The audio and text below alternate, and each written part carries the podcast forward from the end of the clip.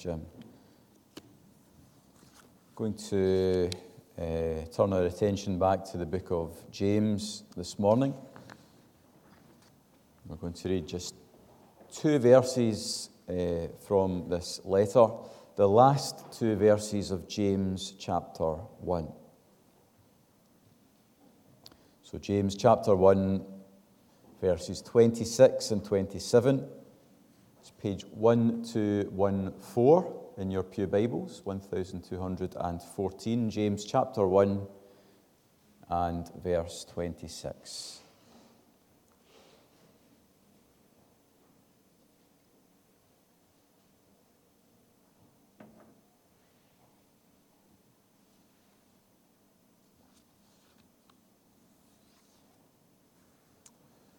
Those who consider themselves religious and yet do not keep a tight rein on their tongues deceive themselves, and their religion is worthless.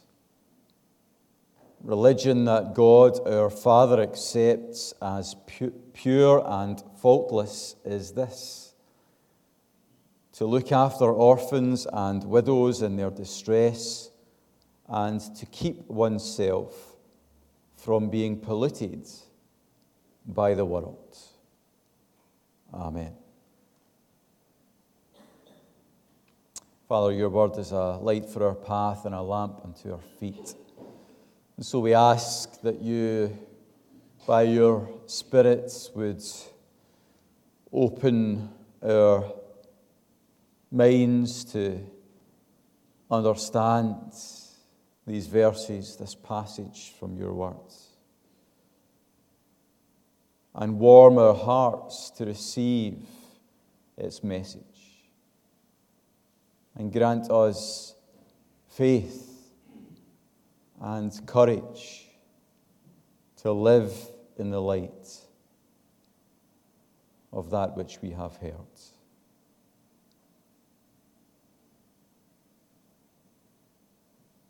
Grant me all that I need to speak. Grant us all that we need to hear and to live to the honor of your name. In Jesus' name we pray. Amen. So, just two verses from James. I'm going to try this isn't a promise, but I'm going to try not to speak for too long because I think my voice is a bit temperamental today. I don't want it to go uh, altogether. Uh, only two verses. However, I think if we grasp these two verses, if we get these two verses, then we will grasp, we will get the whole message of James, actually. It's all in here. The concern of James really is that we would, of course, come to faith in the Lord Jesus Christ. But having come to faith in the Lord Jesus Christ, having said yes to the invitation or to the summons of the, the gospel, that we would live lives that make sense in the light of our new identity in Christ Jesus. That's the message of these two verses, and that's the message of the book of James as a whole. He wants us to receive the good news of Jesus and to live accordingly, to live in a way that makes sense given the nature of the gospel that sits at the very center of our lives as Christians.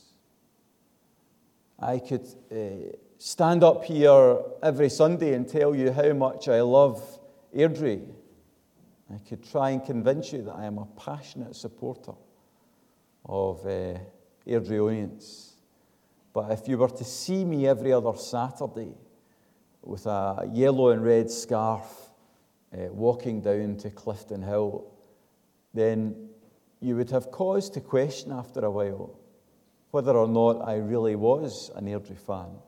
After all, would you not? And the same is true in our Christian lives. We can gather in this place every Sunday. It's good, it's important to do so. We can sing these songs, we can declare our faith in the Lord Jesus Christ, our love for the Lord Jesus Christ, how much we trust Him. But if our lives are singing a different story, then sooner or later we ought to question ourselves as to whether or not we are true believers or make believers.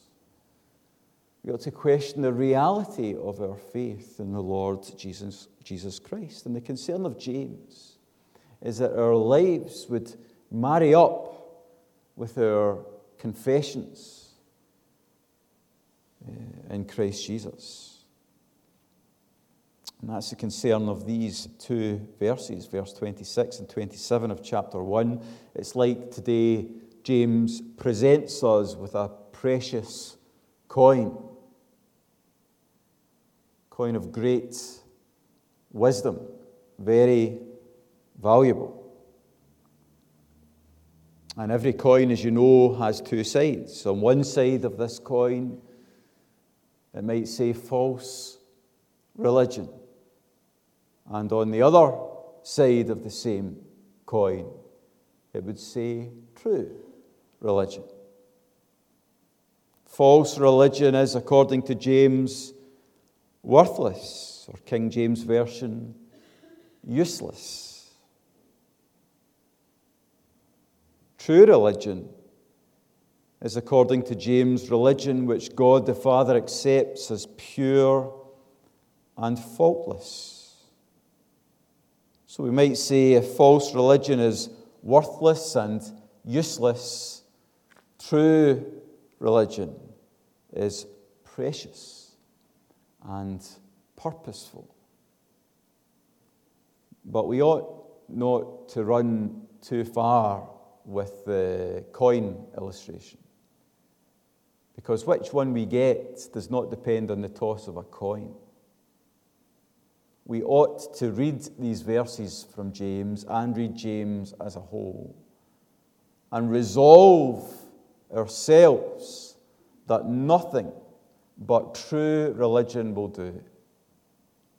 That nothing but the real thing will be good enough for us. We ought to resolve to reject the false and to embrace the true. We have to be intentional in our journey with the Lord Jesus Christ. And as we read these verses, my hope and my prayer is that all of us would, will decide that only reality will do. Reality in our religion, reality in our relationship with God the Father through His Son, the Lord Jesus Christ. That's the goal. And we will never attain perfection in this lifetime. Of course, we won't. But as we seek and as we strive in the grace of the Lord Jesus Christ, as we seek and as we strive in the strength of the Spirit of God, we will grow.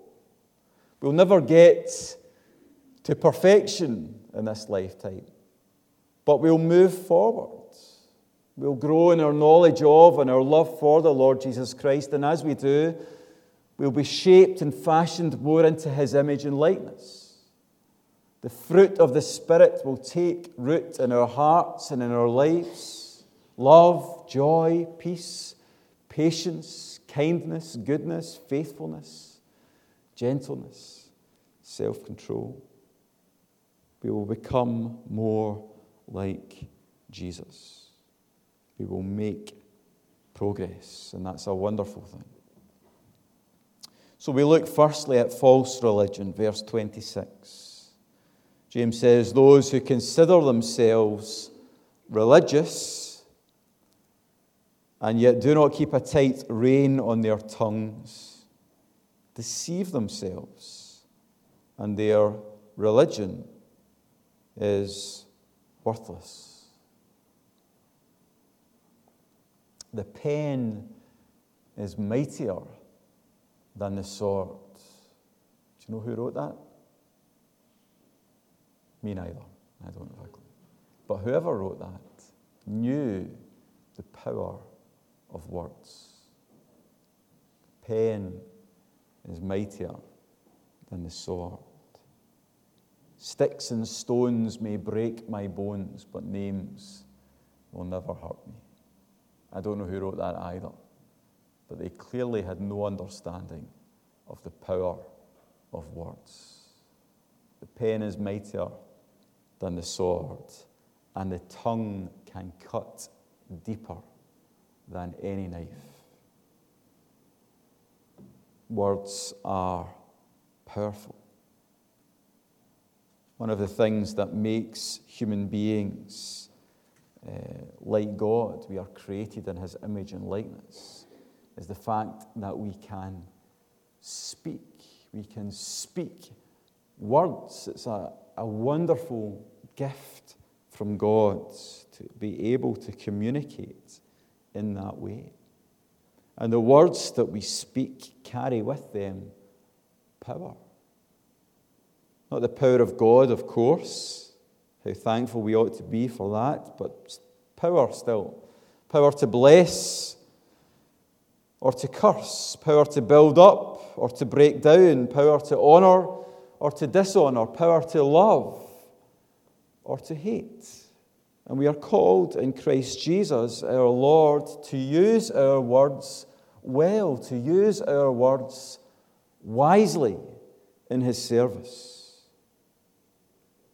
To use our words in a way that befits our identity as followers of Jesus Christ, as children of God, as dwelling places for the Spirit of God. Scripture calls us in Ephesians 5 to avoid obscene or foolish talk, coarse joking, which Paul says are out of place. In Colossians 3, we are to rid ourselves of all such things as these anger rage, malice, slander, and filthy language from our lips. And Paul goes on to say, Don't lie to each other, for you have stripped off your old sinful nature and all its wicked deeds. Put on your new nature and be renewed as you learn to know your Creator and become like Him. Paul's reasoning is interesting, isn't it? He doesn't just say, put off all these rubbish things and, and you know, be good. No, he says, no slander, no filth, no lies are to fall from your lips. And he gives a reason. He says, because you are being made new into the image of your Creator. We can go one step further, can't we? Just as we did with the children's talk. The Lord is our helper, but He's not just our helper. The Lord is our creator and our recreator, but not just our creator and our recreator. He is in Christ our Father. We've been adopted into His family. We cry with Christ Jesus Himself, Abba, Father. And as such, we ought to bear a family resemblance. Who is our Heavenly Father? He is, according to David, Father to the fatherless, defender of widows. This is God whose dwelling is holy.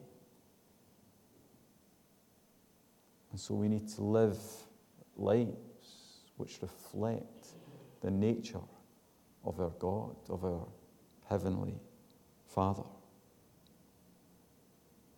And so I ask you what I have been asking myself this week do my words bear witness to the nature of my God? Are they filled with the fruit of the Spirit? This is a great challenge. To refuse to lie, to slander, to gossip, to lash out with angry words, to tell the truth, to encourage, to speak well of others. It's a great challenge, but it's a good challenge. It's a noble challenge. And it's a challenge we ought to embrace in Christ Jesus our Lord. Keep that tongue in check as you serve your Lord. That's a lesson from the first side of the coin. Let your tongue know who is boss. Refuse to gossip, to slander, to lie, to cheat, to hurt others. Even if it means you have to stand out from the crowds in your home, in your place of study, in your place of work. Dare I say it, even in, in church. Refuse to speak unloving words, even if it means you have to stand out from the crowds. That's the first side of the coin, that's the negative. But now we turn to the positive from verse 26 to verse 27. Religion that God our Father accepts as pure and faultless is this and you think, here we go. Now we're coming to the crux of the matter. Religion that God our Father accepts as pure and faultless as this. Is it pews, you think, or is it chairs? Is it mission praise or redemption hymnal? Is it Baptist or Presbyterian? Religion that God our Father accepts as pure and faultless as this to look after orphans and widows in their distress and to keep oneself from being polluted by the world. What? Why? Well, we've just answered the question, haven't we? Because we are to bear a family resemblance to our Heavenly Father. Father to the fatherless, defender of widows. This is God whose dwelling is holy. Has He been a faithful Father to you? Has He shown compassion to you in your needs? Has He done for you what you could not do for yourself? If you're a believer in the Lord Jesus Christ, then the answer to all of those questions is yes.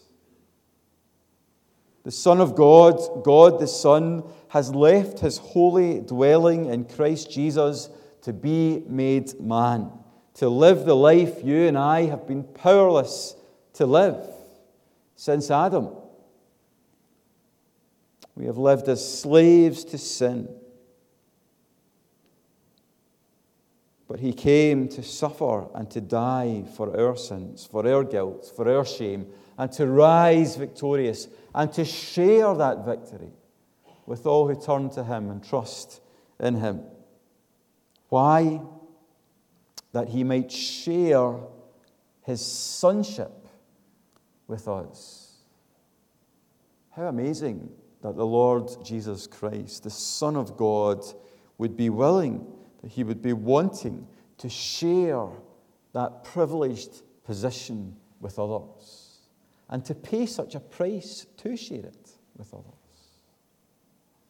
We were powerless, we were helpless, we were dead in our trespasses and sins. And Christ loved us. God in Christ loved us. He sought us, He saved us, He rescued us, He redeemed us, He adopted us into His family forever. And so, having been loved, love. Having had our needs met, meet the needs of others. Having been cared for in our distress, care for others who are in distress.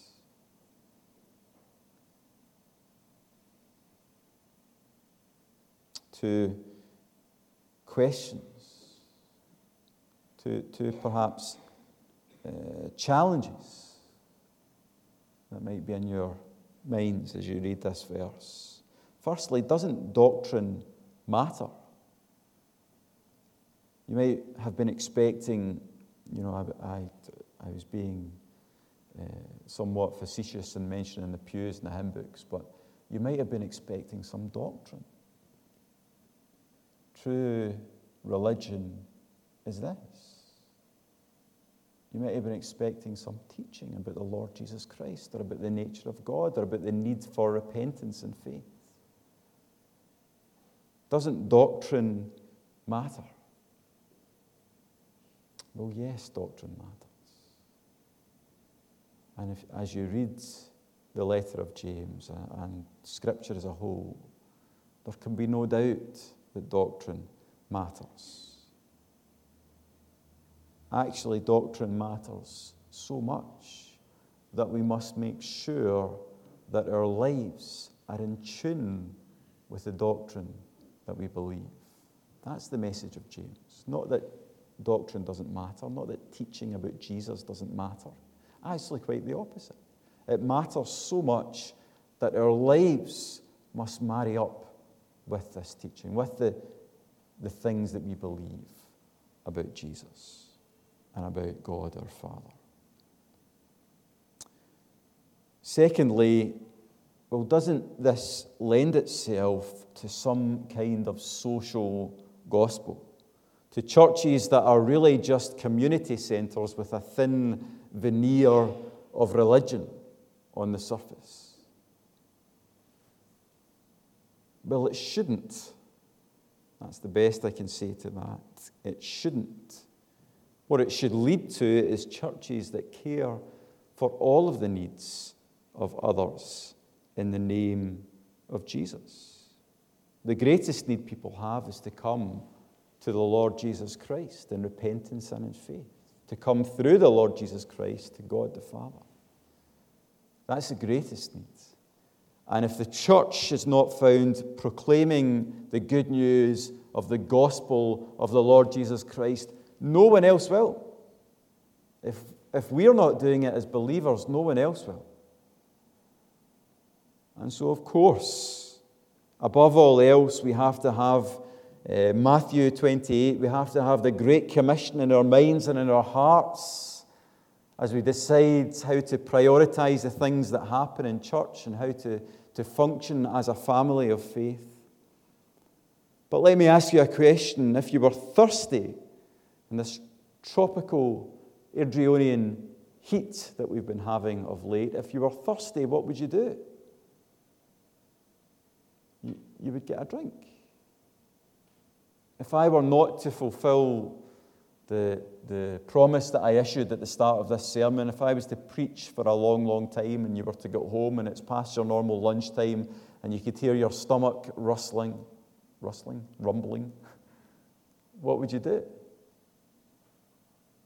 you would eat. We are called in Christ, are we not, to love our neighbour as we love ourselves. That doesn't mean to have some kind of fluffy feeling for our neighbours like we have a fluffy feeling for ourselves. It means to care for others as we care for ourselves, to provide for others from the resources that we have as we provide for ourselves from the resources that we have. And who is our neighbour? It's just the people that are around us, the people that are within our reach, the people that we are able to help in the name of Christ Jesus, our Lord. And James picks the most vulnerable of his society uh, widows and orphans in that culture, the culture of, of James's day, uh, were unable to work to provide for their needs, and there are no benefits for them to, to, to put food on the table or um, a roof over their heads. And so James uh, encourages and exhorts believers to care for those who are vulnerable, to care for those who are in need. We do that by proclaiming the gospel, by longing and praying that we might see people come to faith in Jesus, to experience that life lived to the full and right relationship with God, experiencing the joy and the peace of Jesus. How often I go to see people in hospital or people who are uh, grieving, and they say to me, I cannot imagine what it must be like for people who do not have Jesus in their lives to go through this. So we meet the needs of others as we proclaim the gospel, as we issue this great invitation, as we encourage people to come to faith in Jesus Christ. But it doesn't stop there. Why should it stop there? Why should we not also provide for the material needs and the physical needs as the Lord enables us to do so? And so we have uh, a food bank which has been in the media uh, recently with Hugh Grant giving a big donation, which is now gone, and the food bank, which is hosted in our church, is uh, threatening to close its doors because they just don't have stuff to give to people. Why should we not try to meet that need in the name of Jesus Christ? If we have stuff to give, let's give it. Let's give stuff to Linda or leave stuff at the front door or give it to me. And we'll give it to the food bank and they'll give it to the people in our town who are in needs. religion that God our Father accepts as pure and faultless as this to look after orphans and widows in their distress. And lastly, finally, to keep oneself from being polluted by the world. We must be in the world, loving, helping, blessing.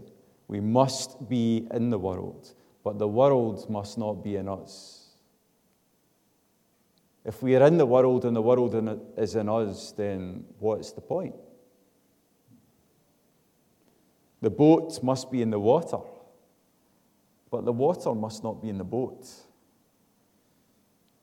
Or to, to, to use a more biblical metaphor, salt must not lose its saltiness. But, you know, if, if we're hiding in a cupboard and one of these wee salt dispensers, we're not doing any good, are we?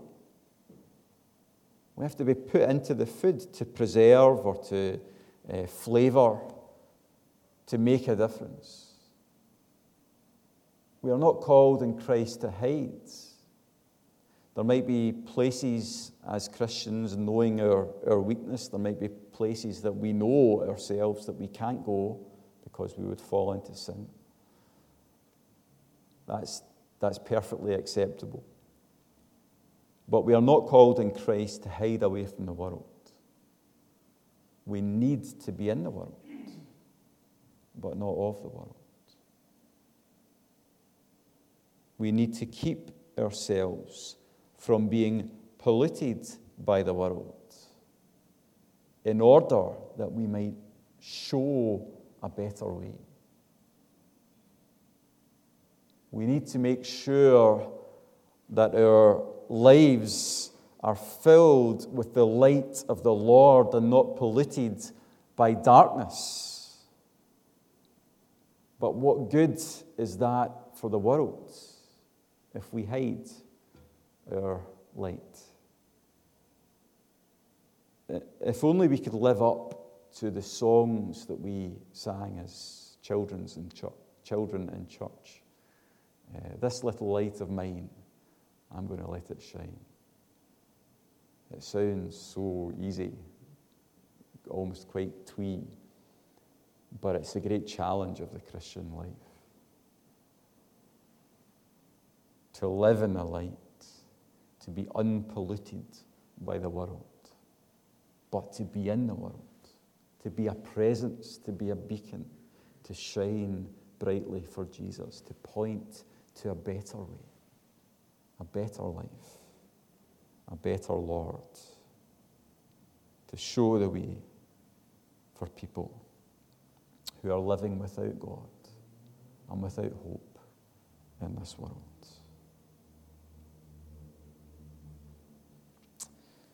Again, it's just about that family resemblance to our Father. Be holy as I am holy. That doesn't mean be as holy as I am. That means be holy because I am holy. Our Father is holy. Our Father is perfect. Our Father is pure. And so we ought to strive in the strength of the Spirit that works so powerfully within us to grow in holiness, that we might shine brightly for our Lord, that we might shine a light in the darkness, and that we might lead others to the Lord Jesus Christ. Consider how your Heavenly Father has loved you and love others with your words and with your actions. Consider how pure He is and be pure. Bear a family resemblance for the honor of His name and for the cause of Christ's kingdom and for the joy of His people.